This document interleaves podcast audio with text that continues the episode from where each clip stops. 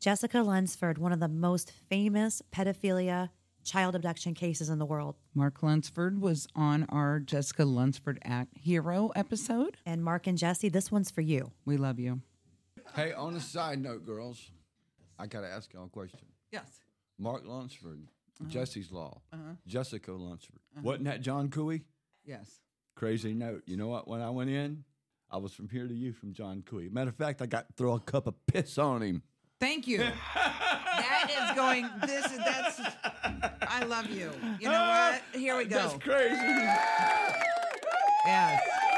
Fucking love that. if I could have got my hands on him, he was in a little cell by himself, and we was all going by, and, and he was jumping at the cell like, eh, eh, eh," like like he was a fucking, like he was a fucking, like he was a werewolf, like he was a fucking a beast. Oh man, let me tell you something. It's one thing I can honestly say for DOC guards.